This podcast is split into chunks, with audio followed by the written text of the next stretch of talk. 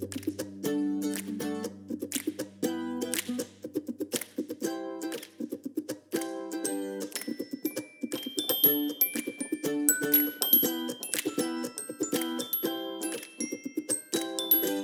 this is Kate. Welcome to Two Pastors Take a Walk and Make a Podcast.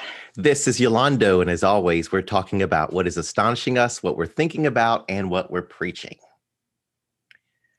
So you first, my friend. What is astonishing you on this gloomy Monday morning? Well, you know, for a week and a half, I've been on this fast from the news, just taking a break, taking a mental health, spiritual health break from the news. And I decided to end that fast so that I could watch the impeachment trial. And I watched many, many hours, at least 10 hours, I think, of it I watched. So a good deal of it, and was so impressed with the impeachment managers. But beyond that, what occurred to me was a book that I used in a church. Gosh, I think it was my first church almost 20 years ago. This church wanted to do a study of spiritual warfare. And I really didn't know much about spiritual warfare. And so I did a little research. And as a church, we decided to read a book by Neil Anderson called The Bondage Breaker. It's kind of a basic whatever of spiritual warfare. But one of the things I've never forgotten from that book is that he's a chapter that says that spiritual warfare is less about a power encounter with the demonic, right? It's less about screaming and exorcisms and people falling on the floor and those kinds of wild things happening. He says spiritual warfare is less about a power encounter with the demonic and more about a truth encounter. Yeah, he says it's truth that exposes and expels the enemy. It's truth that causes the demonic to scatter or to be weakened. And I was thinking about that during the trial. I hadn't thought about that book in years, but it occurred to me, you know, and everyone was saying that former President Trump was going to be acquitted. And some were even saying, you know, the trial was a waste of time. But as I watched, I thought, no, what's happening is that people are telling the truth. There's some truth being told here. And that I think in the long run, it will help the country. Whatever you think the enemy is doing, however you see the enemy at work in the country, in our politics, in our lives, in this season, one of the things that we have to be hopeful about, at least for me, is that when the truth is told, of course, everyone won't believe it, but enough people will believe it, that it will have a positive effect. And so I'm walking away from that whole experience more encouraged than I thought I would be. I don't have a lot of words to put around that experience, but I think that what is astonishing me is not unrelated to what you're saying, although it might take a bit of digging to expose it. What I have been astonished by this week is the news that broke about Ravi Zacharias, who is, I think if there are mainline folks listening, that might not be a name that's very familiar, but he was a huge figure in apologetics and in the evangelical world, and sort of lifted up as kind of the last great defender of Christendom. And If the term apologetics is unfamiliar to you, it is sort of the logic defense of Christianity. And so there just was a time, and it really bears no connection to the actual gospel. But there was a time when there was a worldview which was that God was redeeming the world through the institutions and structures of Western civilization, and, you know, that sort of all of the established fields of authority, including academics, if they were allowed to flourish, Christianity would become a respectable and irresistible philosophy of life. So it would really be just a matter of people intellectually, people with intellectual integrity would have to come to Christ, because apologetics, this logical argument of the gospel as it was understood by people in these fields, like, as I would say, like, very different than my reading of actual scripture, but whatever. Then it was a very sort of hierarchical, top down, and this idea that, every respectable institution definitely America, but probably Western civilization in general, was just ontologically Christian, or could be, or should be, or would be. And everybody just if you rejected Christianity, it's just because you didn't understand what it was. And so there would be these great men, and they were always men who would just come out and debate people who were not Christian. And the idea was you would just, demolish, like, people would have no choice but to come to Christianity, which, I mean, again, I would just say, like, that's such a colonized version of the example of Jesus in scripture. It's just, Jesus is not working through any institution, or any hierarchy, any power structure. And in no way is Jesus, demolishing or overwhelming or overcoming anyone.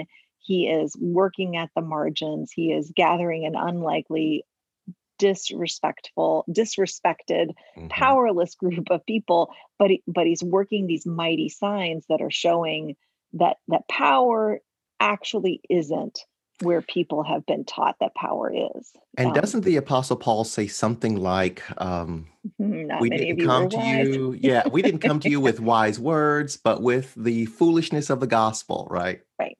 So, I mean, I really think, to me, obviously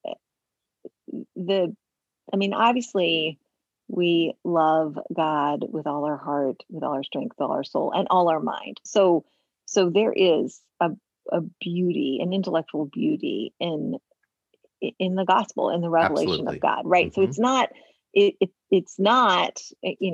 opposite extreme, which is just some, like, fanciful, like, what's the spaghetti monster God? Like, just some crazy thing that people. It's not the rejection of intellect.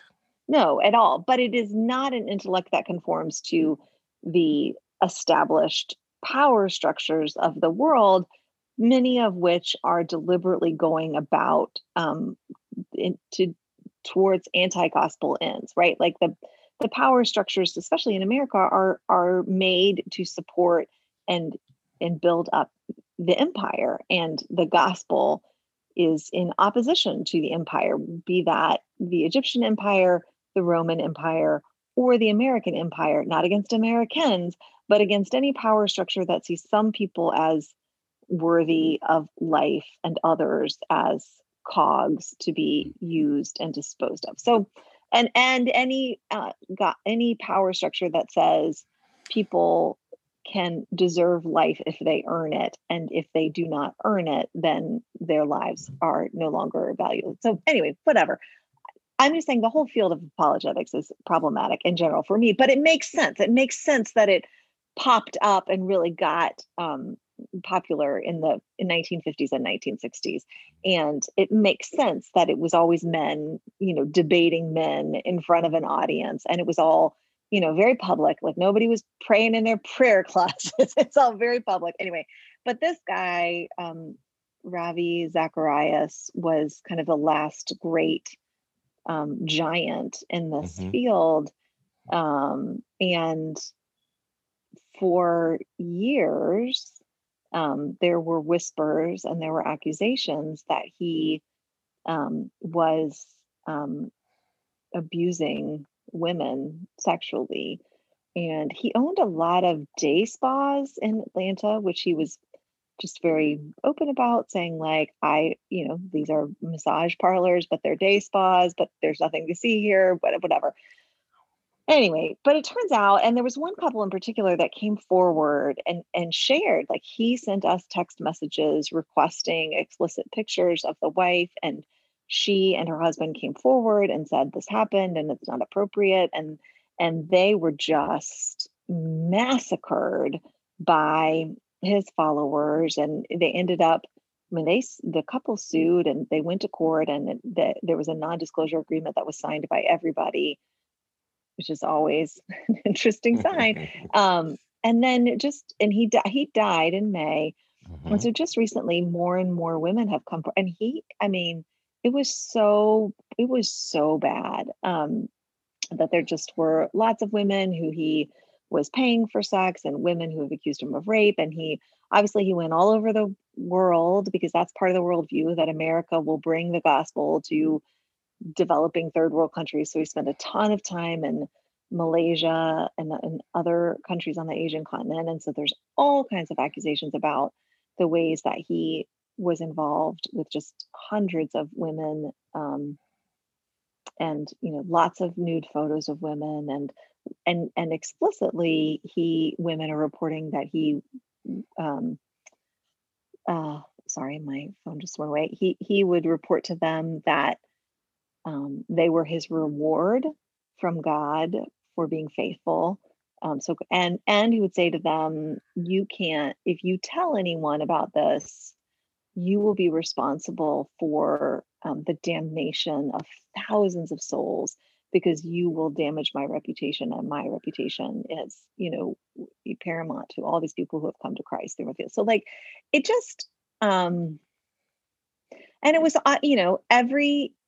I am not saying that Ravi Zacharias was a garbage human. I'm not saying that. I am not saying that the Lord didn't use him, because, and I would say this about myself, that's just the offensive recklessness of grace, that God can make a donkey talk. God can use me. God, I'm not God. So I'm not saying that there's nothing good and nothing redeeming in his life. I'm not saying that, but everything that people said was true.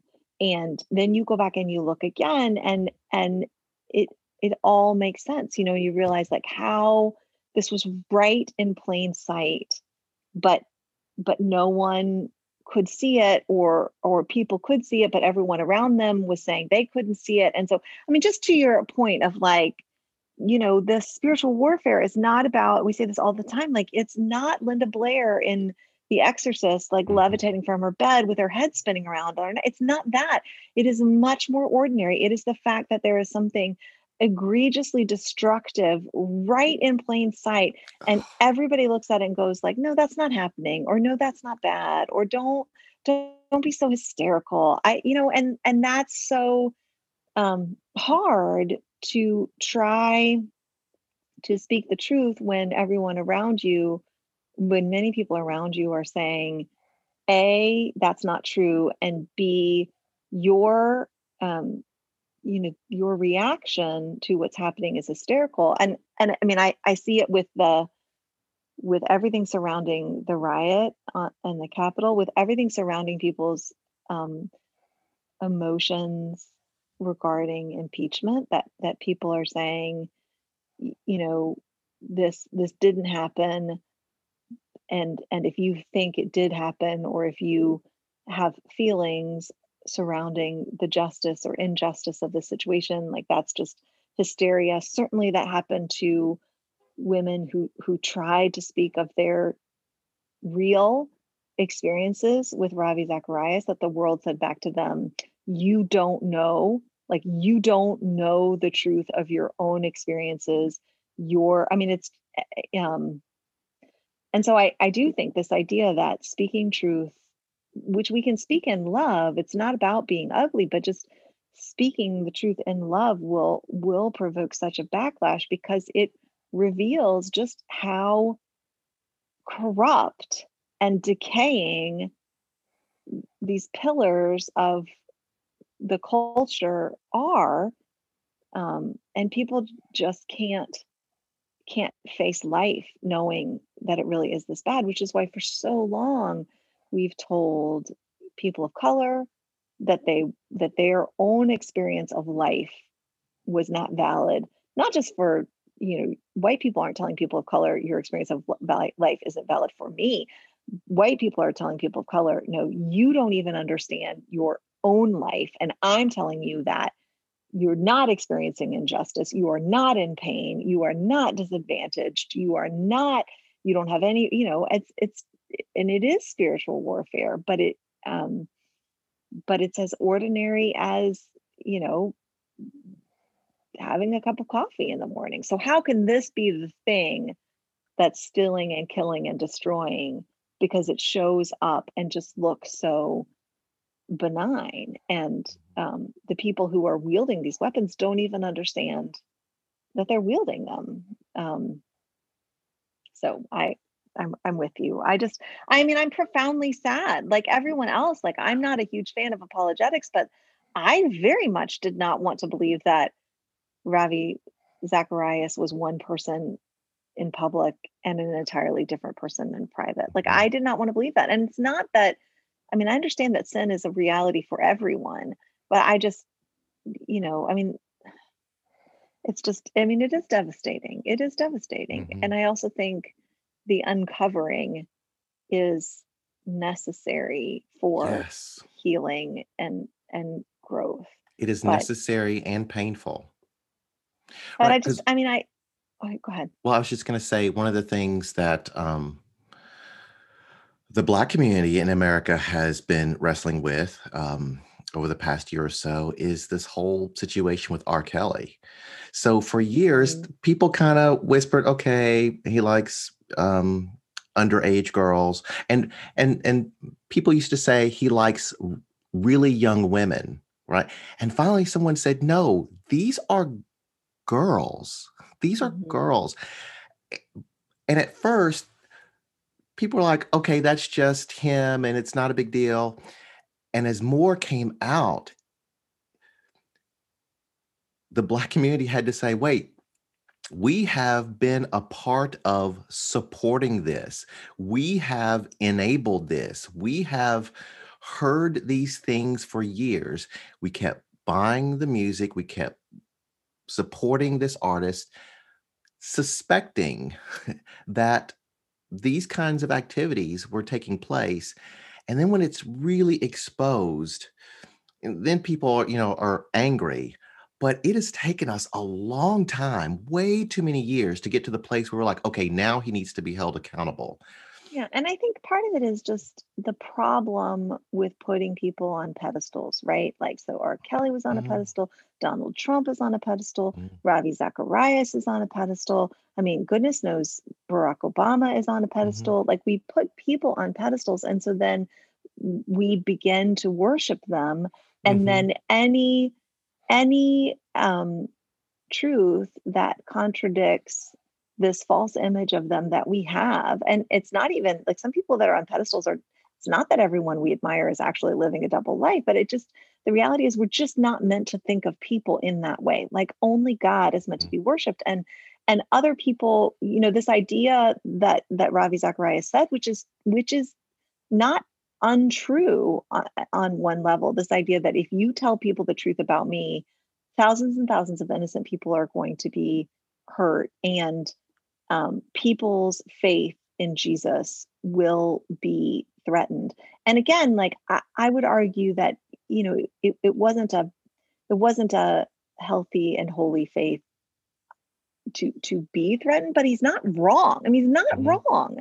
And so you know, that idea that when we say sort of, well, no matter what this person does, we need to just, we can't tell the truth about them because if, you know, if they're not on their pedestal, then the whole system will collapse, just betrays that we have a wrong understanding of how God uses people, and the kind of people that God uses to bring about the kingdom. And, you know, I mean, and again, like if we read our Bibles and didn't sanitize them and didn't turn them into comic book versions, then, I mean, it's right there.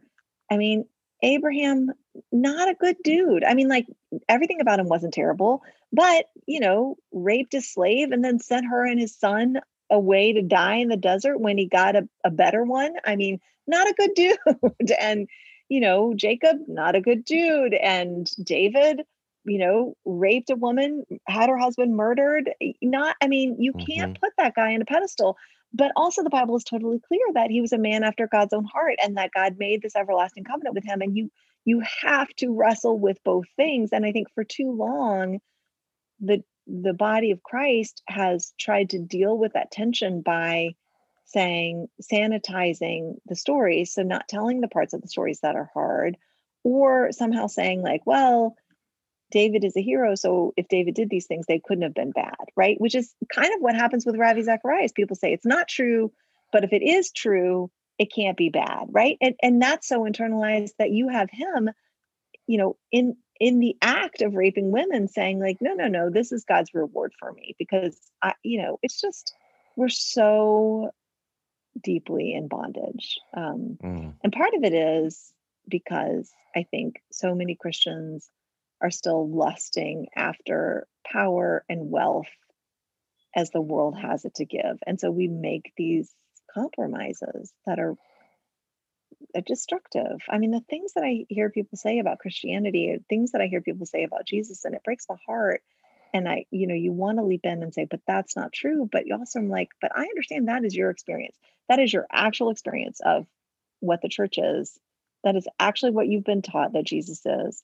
And so to reject that, you're not wrong, because it's not Jesus. It's just what's been presented to you with the Jesus label on it. So that's a sad thing. And then the question is, how can we go about being people who speak truth without rejecting those who are in bondage to lies? Like, how do we do that?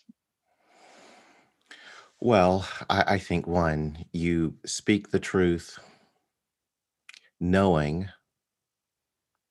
that it takes some people a long time to really hear you, just as it takes you a long time to hear some truth. Right. Like when I reflect on my own experience of coming to the truth in some areas of my life, I was like, you know, I spent a lot of years fighting this before I finally said yes.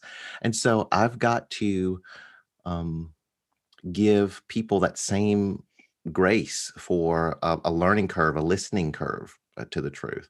And so not only, I think part of speaking the truth in love is speaking the truth in patience. Because yeah, you know, part of me wants to say it once and have you get it. Right. Even though people labored with me for years until I got it. But I think also just having a really deep reverence for the reality of being in relationship with people. Like they're just people that are in our lives, and we kind of can't understand it, and we just need to have some reverence for the holy mystery, or at least and it's so hard. It's so hard. It is so hard. But it, you know, at least walk with the question of what if it is God's design for us to birth truth in one another, right? Like what, and you know, and if the view of the culture is just there are good people and there are garbage people, and if you just destroy the garbage people, then the truth will prevail. That is definitely the view of the culture war on both sides. But the call of the gospel is just much more offensively gracious than that. And so, and then I think the last thing is just really remembering, and with fear and trembling, you know, Jesus's words about, you know, the beam and the speck, right? Like, it's just so easy. It's so easy to see where other people have sold out to a lie. And it is impossible to see how you've sold out to a lie. You cannot see that for yourself. So somebody has to tell you. So you have to be willing to be in relationships with people and really listen. And that is just so hard. It is so, so difficult. Yes. I have two more responses to that question. Number one, I think we must remember the words of the apostle that we wrestle not against flesh and blood, that people are not the enemy. People are not the enemy. And we so quickly fall into the them and us, right? That's number one. Number two, we have to have a deep trust in the unseen work of God in people's lives and in the culture. I was reflecting in the sermon on Sunday on a time when I was in seminary and I did several independent studies. And one independent study I did was on the theology of my slave ancestors. I wanted to know what they thought about God. And so there have been a number of people who have taken slave narratives and looked for the theology. What did these people believe about God in the stories they told about their lives under slavery? And one of the things that I discovered is that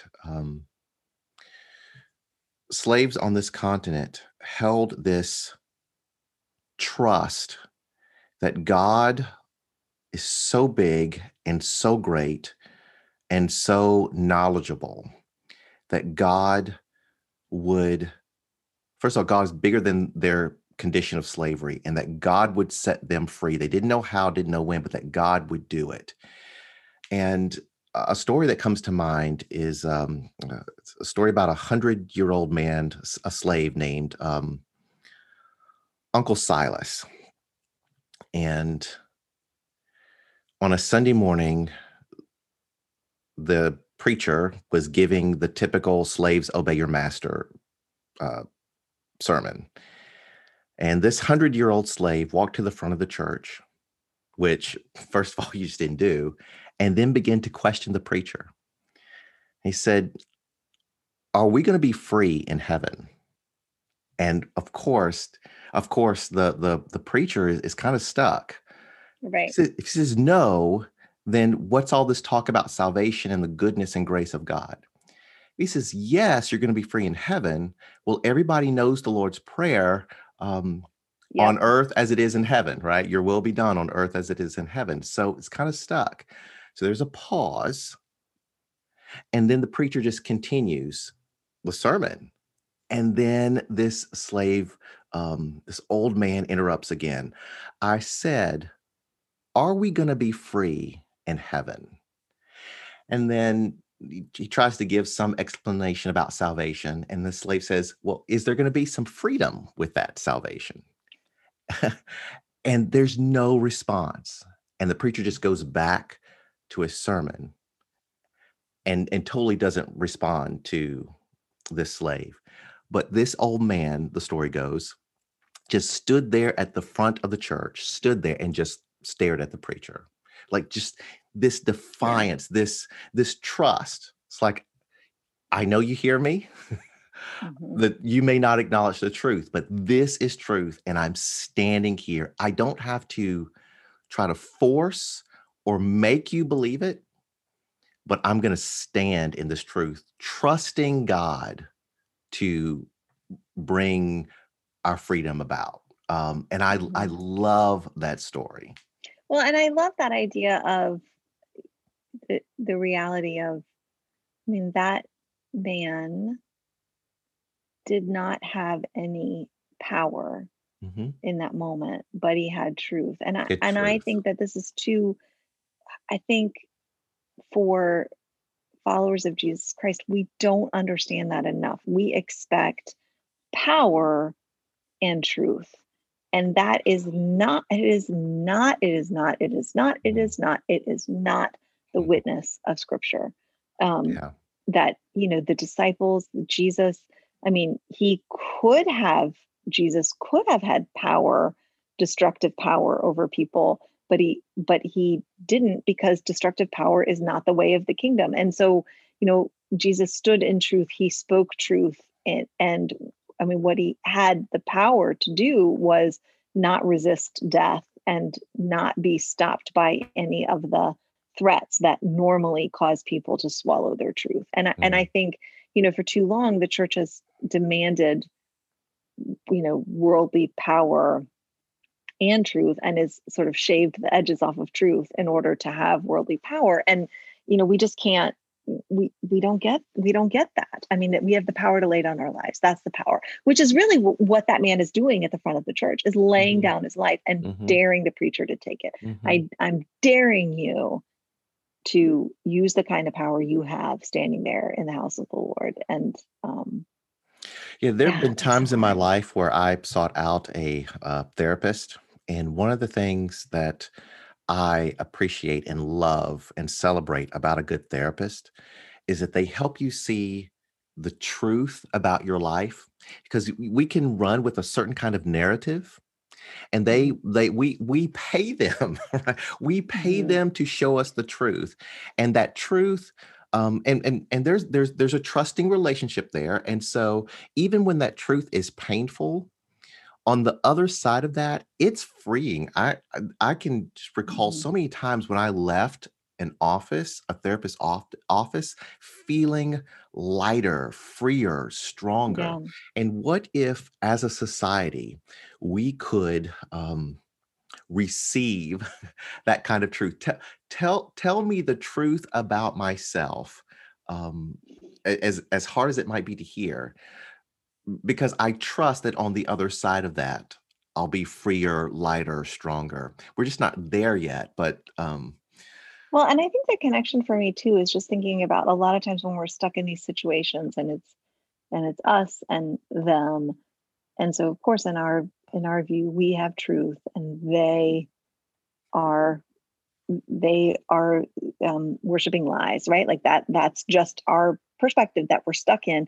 And then what's so frustrating about that is we are stuck waiting on them to change, right? Like if they would just stop worshiping lies, and if they would simply repent and acknowledge truth, then we would be okay. And so part of the frustration is we can't do anything because we are held hostage by their, I mean, this is all, I'm air quoting all of this, by their love of lies, right? And I think maybe part of the truth is recognizing, like, hey, but even if that's so, which there's no way it's that simple, but even if that's so, the work that we have to do in that moment is to look at the truth of the pride and hate and contempt and disgust that is in our hearts for our brothers and sisters, and say, okay, I don't have the power or really the responsibility to deliver them from their love of lies, but I do have the power in Christ and the responsibility to notice what's in my own heart, to recognize that it is anti-gospel, to recognize that if I follow Jesus Christ, who hung on a cross and said, Father, forgive them for their sins, they know not what they do. If that is the pattern that I'm conforming to, then I've got plenty to worry about by looking at my own heart and saying, like, I know I'm supposed to love my brothers and sisters, and I know that I don't. Like, I know that I'm mad and I'm angry and I'm resentful, and I feel like they don't deserve God's grace and they don't deserve my friendship, and I'm pissed off that they're messing up my, you know, right? So, like, I have plenty of work to do in my own self. And I do think that actually, to your point, like, is freeing, because then we recognize that we do, you know, have some agency in how we grow in this situation that is not dependent on whatever anybody else does, but it's just to say, if I decide to embrace the hate and the otherness in my heart, the fear, the contempt for my brother and sister, if I decide to do that, that's not their fault. That's not their choice. That's my choice. So I have plenty of, you know, prayerful, spiritual work to do to say, I can own my sin in this situation, which is, you know, which is Cain's sin, which is anger at my brother getting something that I feel like they don't deserve when I, you know, whatever. So I do think that can be a catalyst, transformative moment. So anyway, what are you thinking about? Which is all this? Our questions are becoming less and less relevant in this pandemic. It's just all these forms and structures are gone. Well, I'm thinking about a meeting of our presbytery recently. I believe it was last week. And yeah, well, listen, and I want to walk softly here, because our presbytery is attempting to lean into the issue of racial justice, racial reconciliation, being and anti-racist. White supremacy. White supremacy. Yes. And so the presbytery is putting together a program, a plan, and requiring pastors to attend meetings for some anti-racism training. Yay. Once every 3 years. I applaud that. Yay. Celebrate that. I think we need to lean into it. I remember being in seminary and hearing all of the stories about male pastors abusing not only parishioners, but clergy women. And it was no surprise to me that once I was ordained that I had to attend boundary training. I think that's a good thing. I celebrate that. We need that.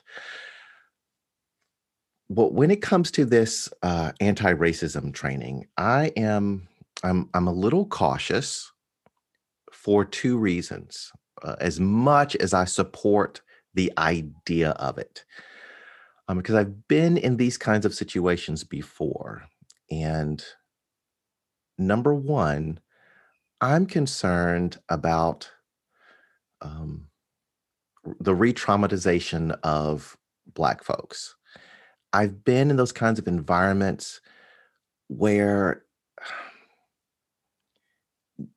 it's just for other people. For some people, for many people, for white people, a lot of history is theory or just history. Yeah. For many African Americans, it's ever-present cloud. It's ever-present trauma. It's ever-present thought, mindset, yeah. Right? It's not something you ever leave. And so to be in an environment, like I have a really difficult time, like watching a slave movie. I can't do it. Yeah. And so I'm concerned about that. And I hope I need to speak with someone because I hope that they take steps to ensure that that doesn't happen, right? And so if you have a group of, let's say, 30 pastors, you need to have more than one or two African-American folks in there, right? My other concern is, you know, since we are a fairly left-leaning, progressive denomination, and I'm grateful. I'm grateful for white allies. I'm grateful for white pastors who march with Black Lives Matter. I'm grateful for that. But mm-hmm. because the devil is tricky mm-hmm. and sin is what it is, sin, like mm-hmm. the coronavirus, has a tendency to morph and become mm-hmm. something else. As soon as you shine a light on it, mm-hmm. it can become something else. And so I'm concerned that anti-racism energy might become a let me prove how woke I am energy. Mm-hmm. And yeah. so it may morph into a conversation about who's more woke in the room. And so, and it'll, I don't know, that's just my concern. And yep. I need to speak with those who are putting it together. And maybe they've already started to address that. And, but I'm just very concerned about those things. Well, and I think like when you and I were talking about this before, I mean, when that came up at the meeting, it was not without controversy, and it was in exactly the way that you named that. The concern that was voiced from the floor was, some of us won't need to do this every 3 years, mm-hmm. and you know, so right there, it wasn't someone who said, "I'm against anti-racism training." It was someone that what I heard this person say was, I am so committed to the cause that this is too basic for me. Mm-hmm. It is, it will just become performative and rote. And so there's no need. Again, I mean, I hope I'm being generous, but what I heard expressed was, you know, some of us won't need to be there every 3 years. So why? And so the challenge is, you know, it is expressed by someone who sincerely, authentically supports the stated goals mm-hmm. of anti-racism, but does not understand themselves as being any part of the problem. And so if a person of color is in that room with their own experience of what it's like to be in community with such a person, and then that person is compelled to be in that same circle, then, I mean, exactly what we're talking about happens, which is, around that circle, people can look someone in the face and say, I know better than you what your experience is being a part of this community. And so then that means that the person who, you know, it's just their truth is, you know, the truth of their life is being gaslit, and not at, you know, a Unite the Right rally, but, you know, in the room of this, you know, progressive, whatever, if the label is progressive or left-leaning, I would say gospel, you know, I mean, these are kingdom values, right? Mm-hmm, like the kingdom mm-hmm. value of, you know, so I think that that's just sort of like this meta hurt that makes it so difficult, so painful, untenable for, you know, if a person of color is sitting in that circle, there's no good choice. Like there's the choice of just swallow it, because I don't want to expend the emotional energy to do, you know, or to, you know, put something hard and real and vulnerable out there and potentially have it rejected. I mean, like, there's just no good choice. And I think like as a white woman, I think that for white people to show up for an anti-racism training with the knowledge that it is going to be uncomfortable for us, and that it needs to be uncomfortable for us, because there's no way, I mean, to all of our other conversation, there's no way that we can confront the truth of how bad it is and expect to be comfortable, right? So for white people in that space to be uncomfortable, I think that's just, you know, a prerequisite of spiritual growth. But I think it is hard if my colleagues of color already have to walk around in the damn world navigating this stuff all the time, and then are, you know, are compelled to show up in a circle and endure that kind of discomfort that is not going to lead to spiritual growth, because it's not, you don't need to be educated about how bad yes. it is. And it's for my benefit. I mean, it's for the benefit of the people. Yeah. Yes. And I think, going back to our earlier conversation about truth, both groups, everybody needs truth in this area, right? But I think the needs are different. Mm-hmm. So Years ago, I pastored a church, historically African-American church, that had a relationship with a very affluent, large, historically white church. Very affluent, one of the most affluent in the city. And annually, we did things together. And I watched the members of our congregation in the context of this relationship with this other church, often shut down, defer to the folks in that other church, not truly be themselves, not take on leadership, right? And so there's an issue there. There's some truth that needs to be confronted. And that's different than the kind of truth-telling, truth-confronting, truth-receiving that white people need. And so I think there is painful truth that we all need to sit with, embrace, let set us free. I don't know if that can happen in the same space at the same time. Yeah. Right? I mean, I definitely, like, there are a significant number of clergy in the Presbytery of Charlotte who are people of color. And it's not that there isn't a necessity of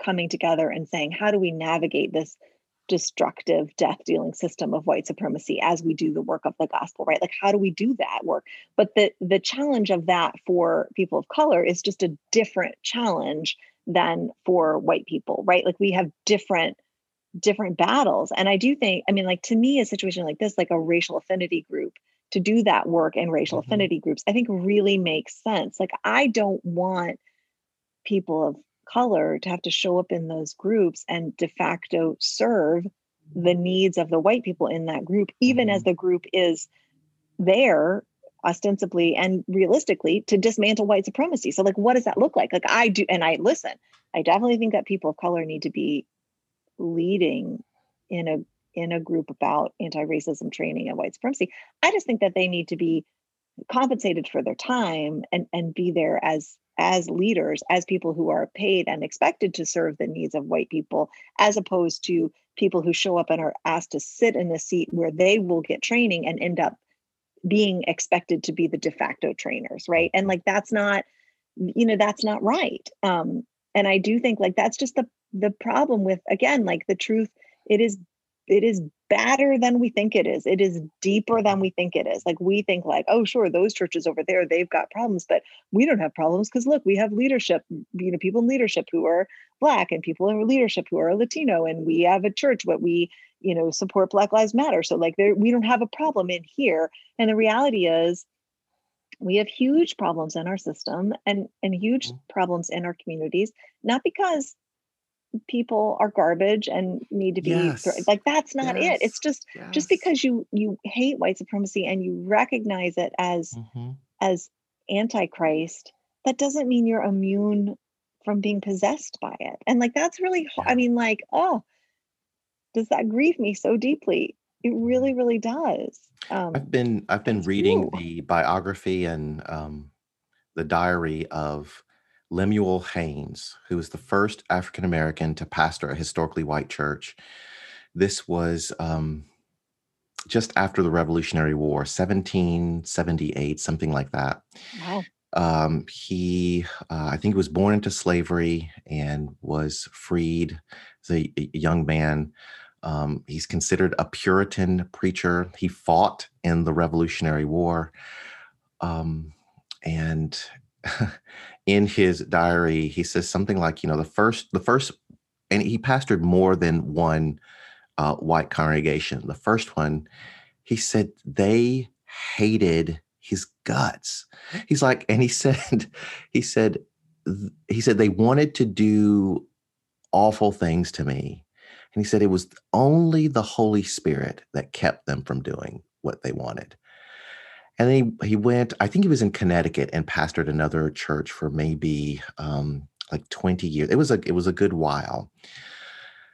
And the reason I bring that up is because in the PCUSA, which is a predominantly, overwhelmingly white institution, more and more as this institution declines in terms of numbers, African Americans are being called upon into leadership positions, into high leadership positions, and at the congregational level. And there's some things we have to work through if we're going to lead effectively. And there's some trauma that has to be worked through. I know I certainly don't share with my congregation. As a matter of fact, I don't share with very many people at all. Actually, none. The internal struggle I have. Not every day, but there are these times and seasons and occasions where I clearly see that emotionally, psychologically, spiritually, I'm bumping up against my own trauma, the country's history, and it's just very real. And I think if African Americans are going to be called upon, and other people of color are going to be called upon to lead in this denomination, then there's just got to be some work there. There's some truth that needs to be exposed, and I feel that deeply. I know this is true for my own life and work. Go ahead. I just was going to say, one thing that I see that I really just think is dangerous and unhealthy is there's so much pride, there's so much self-referential pride within our denomination, looking at the number of people of color who have been called into these roles of prominence and power and leadership. And I mean, I am grateful for it. I celebrate it. I do think it is a movement of the Holy Spirit, but there's zero reason to be proud about it, because to your point, our denomination is undeniably in decline. And, it just, before you get prideful about it, you could remember that when your local church and when your denomination was, in the eyes of the culture, on the way up, and had lots of power, and that, that there was no way that you were calling people of color into those roles, even though it's not like the gospel's changed. It's not like the values of the kingdom have changed, right? So let's just acknowledge that part of the reason that we have not had a Damascus Road experience, we've not really done any public deep soul searching of repentance. And, we just have gotten to a point where we're realizing, like, ish, like we can't, we're at the edge of the cliff. Mm-hmm, mm-hmm. A lot of the people that we probably in our hearts of hearts would like to have in those roles no longer are interested in them, because mm-hmm. they're not prestigious and powerful in the ways that they used to be. And so now, bodies, call committees are beginning to look at candidates who they normally would have overlooked or would not have looked at, or the pool isn't who they, so I just think, like, it's just important to sort of acknowledge that with some deep humility of, like, it's not that white people gave up power, out of love for the Holy Spirit or out of conviction, right? Like, yeah. If things could have continued on in the 70s, 80s, 90s, and aughts as they were in the 50s and 60s, every white person would have chosen to have that happen. And it's because, the system began to just, the rot in the system began to be visible, that people were then saying, like, oh, we need a different choice. And so, like, whatever, like, we're all sinners. Like, that's not, it's just, it's humanity. And there's no reason to, but I mean, I'm just saying, like, let's not be proud. Like, let's not respin it as like, oh, we're so progressively wonderful and we have these values and aren't we great? Like, we don't need to take a lap in this moment. That's right. Well, and look, yes, representation matters. Representation in leadership matters. So it matters that people of color are in leadership positions. And we have to wrestle with how much of the system is still left in place. And we're simply asking people of color to conform to that system. And that's what I wrestle with. Like, I know how to wear khakis and a Ralph Lauren shirt and, you know, show up in a way that's non-threatening. And I have to wrestle with how much of that is my personal nerdy style. How much of that is my, okay, I just need to get a foot in the door. I just need to get in. Yeah, pragmatism. Yeah. Yes. And then how much of that is, okay, I'm conforming too much to the way things are. Right. And that's a constant battle that I personally have. Yeah. No, I'll just share, because this will bring it full circle, that what I am thinking about today was actually something I read from a friend who's preached a couple times for me at the Grove. And I really appreciate him and his voice in the community. His name is Cedric Landry, and he's a pastor and runs a nonprofit educational college prep. I should really understand more about his organization, so I'm gonna get on that. But he I'm just trying to find it right now because I want to quote him directly and not quote my memory of him. But he was posting something this morning that I really that I think is pertinent to everything that we've been talking about. Okay, so he is a Black man who has often served in predominantly historically white Christian institutions. And in fact, he and a friend have a great podcast called Token Confessions, which you should look it up and follow it, and everyone can figure out why did they name their podcast that. They're both Black men who have served in predominantly white Christian organizations. Token Confessions. But so his comment was this: simply loving people who are different than you doesn't solve white supremacy and racism any more than men loving women solves patriarchy and sexism. You have to actually learn how white supremacy works and functions so that you can intentionally resist and dismantle it. Loving people who are different than me when I'm the one the system favors is not furthering a solution. It's seeking my own absolution from being associated with it while letting it run undeterred. And I think, that is so pertinent to everything that we're talking about today, that, I think white people want to come around in a room and not even do anti-racism work. We want to come around a room and be told, you're the good kind. We're not talking about you. You're not the problem. We love you. Now go back and live your life exactly as you were before, but don't worry about anything anymore. You're not the problem. And we can sincerely love individual, that's the quote of like, my best friend is Black. I'm married to a Black man. I can't be racist.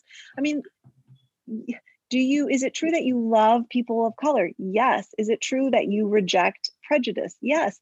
But we're in a system that is designed to favor white people. So there's nothing, if you're white, you're favored by the justice system, by the educational system, by the financial system, by the church. I mean, like you are. So you can be, you can be cognizant of that fact or not, but it doesn't change the reality of the current power structures in our crumbling society. And loving people who are being abused and disfavored by the system, that doesn't get them justice. That doesn't help their pain. And so I think that is the point, is to be able to say, loving people is not the end of the story. Now, it's not important.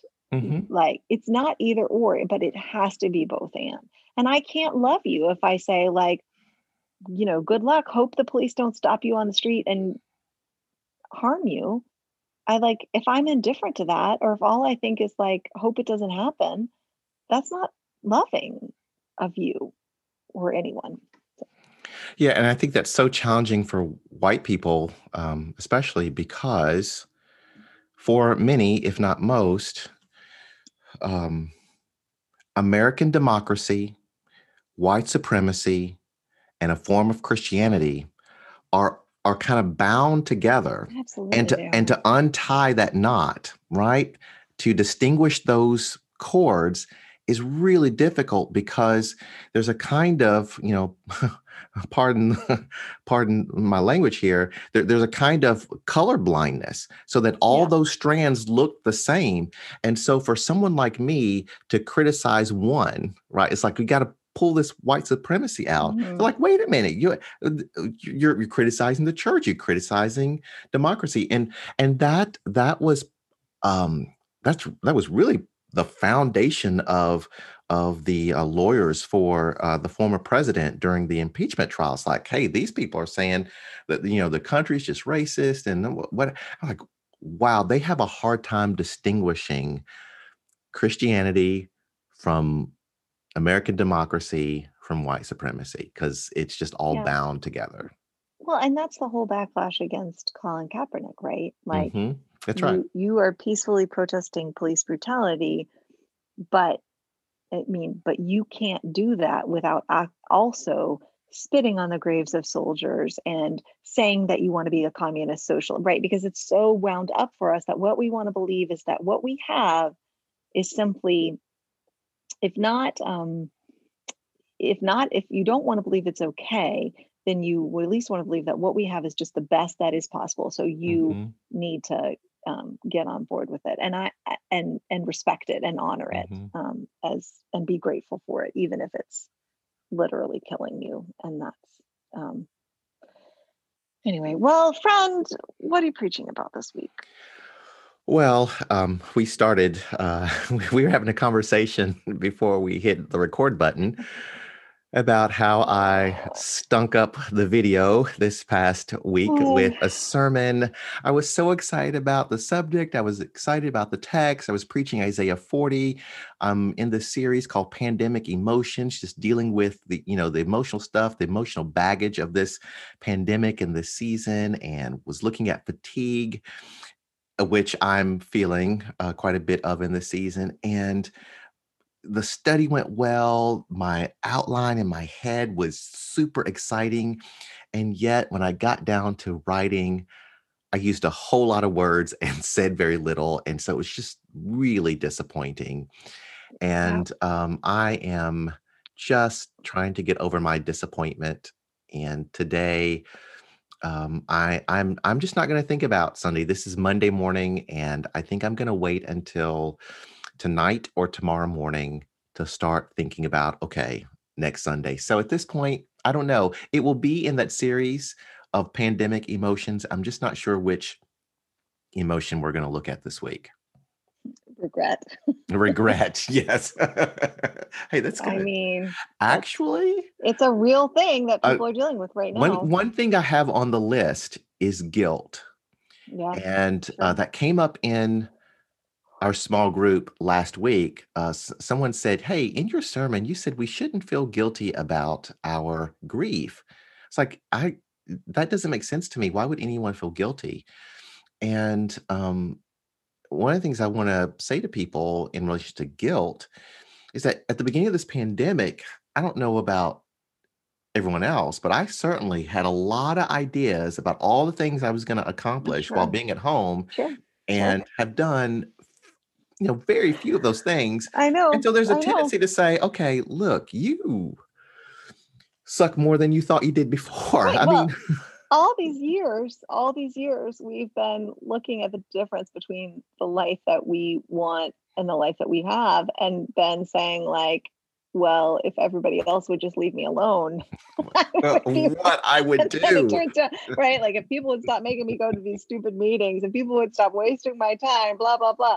And then now, one of the things that has happened in this pandemic is our bluff has been called, and we've had sort of nothing but agency and time. And turns out I still didn't write the book. I still didn't, exercise every day. I still didn't recover this deep you know, I still didn't sit around, linger around the dinner table and just talk to my kids about how they're feeling and family game night. I didn't learn to do like all these things that I'm like, man, the world just won't let me be great. And in these past months, the world has let me be great. And still, I failed. Not. Turns out maybe all this time the problem was me. Shut up, Tony Robbins. But yeah. So what are you preaching this Sunday? Well, I mean, one of the things that's interesting for me about this Ravi Zacharias thing is like, I'm in the middle of a sermon series on evangelism. And so it was really interesting. Like, I think that news really broke on Friday and I had already recorded the sermon and, you know, but that's just, it is so hard to wrestle with how to do this well and honorably in a way that heals and builds up the kingdom when people, I mean, and I'm people, like when such great destruction. You are people. I am people. So I'm not just saying like, I'm not saying like everything would be fine if certain, you know, whatever. Like, I think that's really hard. I think a lot of the reasons that there's so many, there are a lot of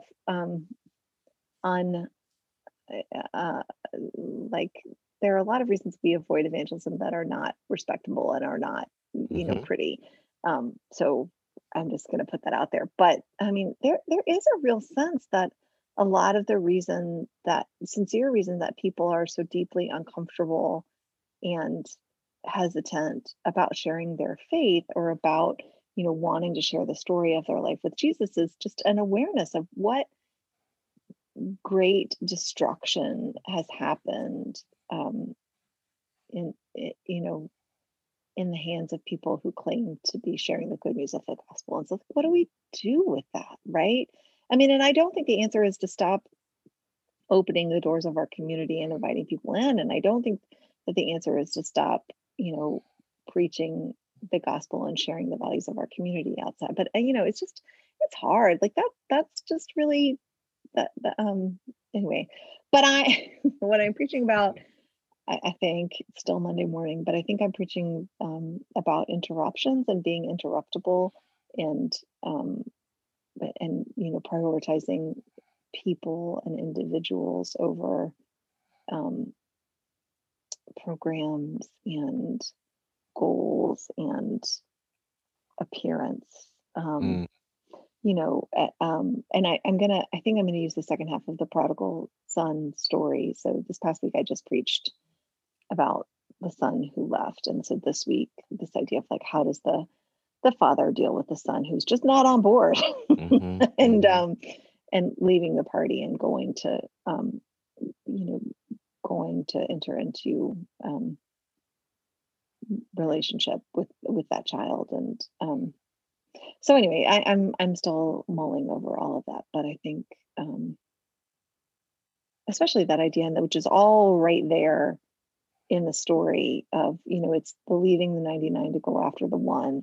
And then, you know, that's what you see at the end of the story we call the prodigal son, which I have to stop calling it that, is that the father, you know, leaves the big party, leaves the big celebration to go after the one. And the one that, you know, the father chased was not the son who left home, but the son who stayed at home. So anyway, I think that's what I like about that text. And you're right. Jesus didn't say, let me tell you the story of the prodigal son. I mean, that's our label for it.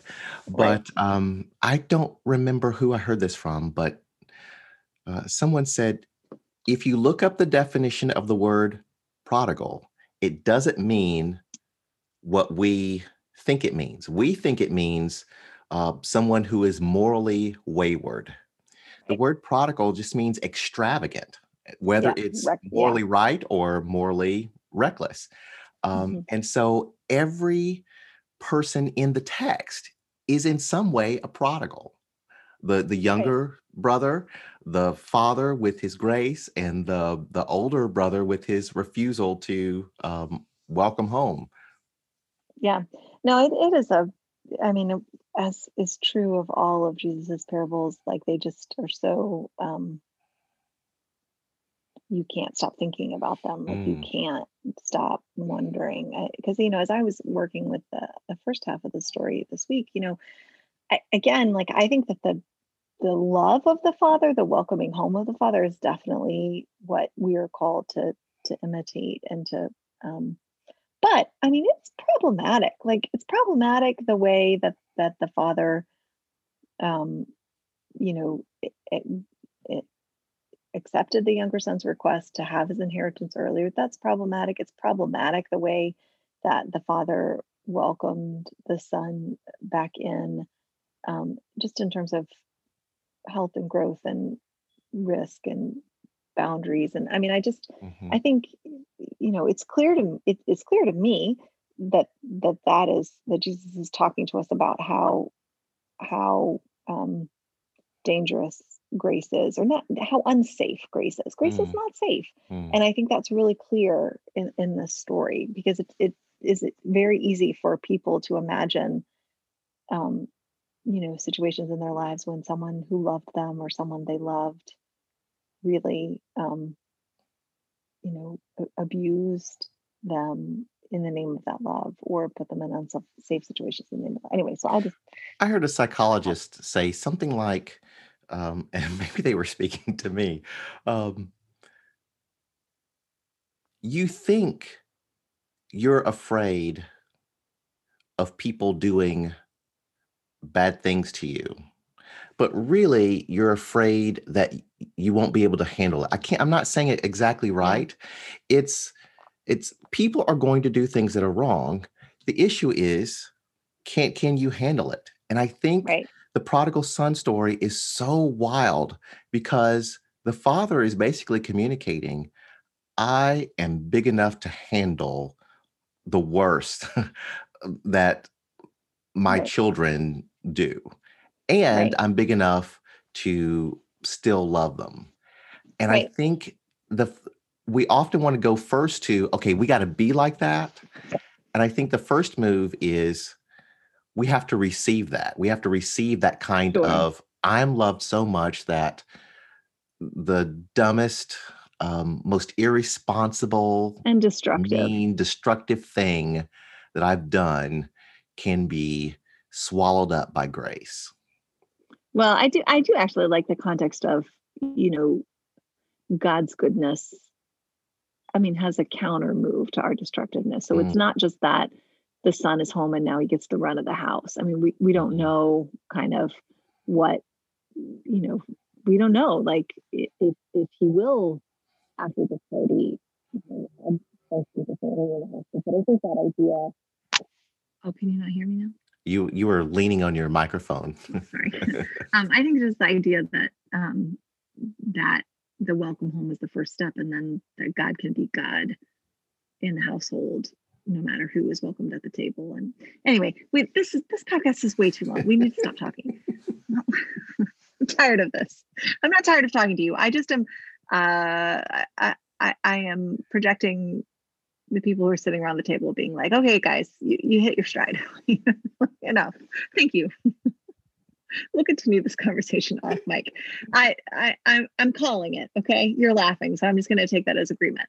Thanks for listening. If you still are, we really want to encourage you to check out Yolanda's sermons. You can check out Derita Pres, DeritaPres.org is their website. And you can go to the Podbean website and look at the Derita Church podcast, and you can worship with Derita Church at any time on Sundays on their YouTube channel, the Derita Presbyterian Church YouTube channel. And if you want to learn more about the Grove, you can go to thegrovecharlotte.org.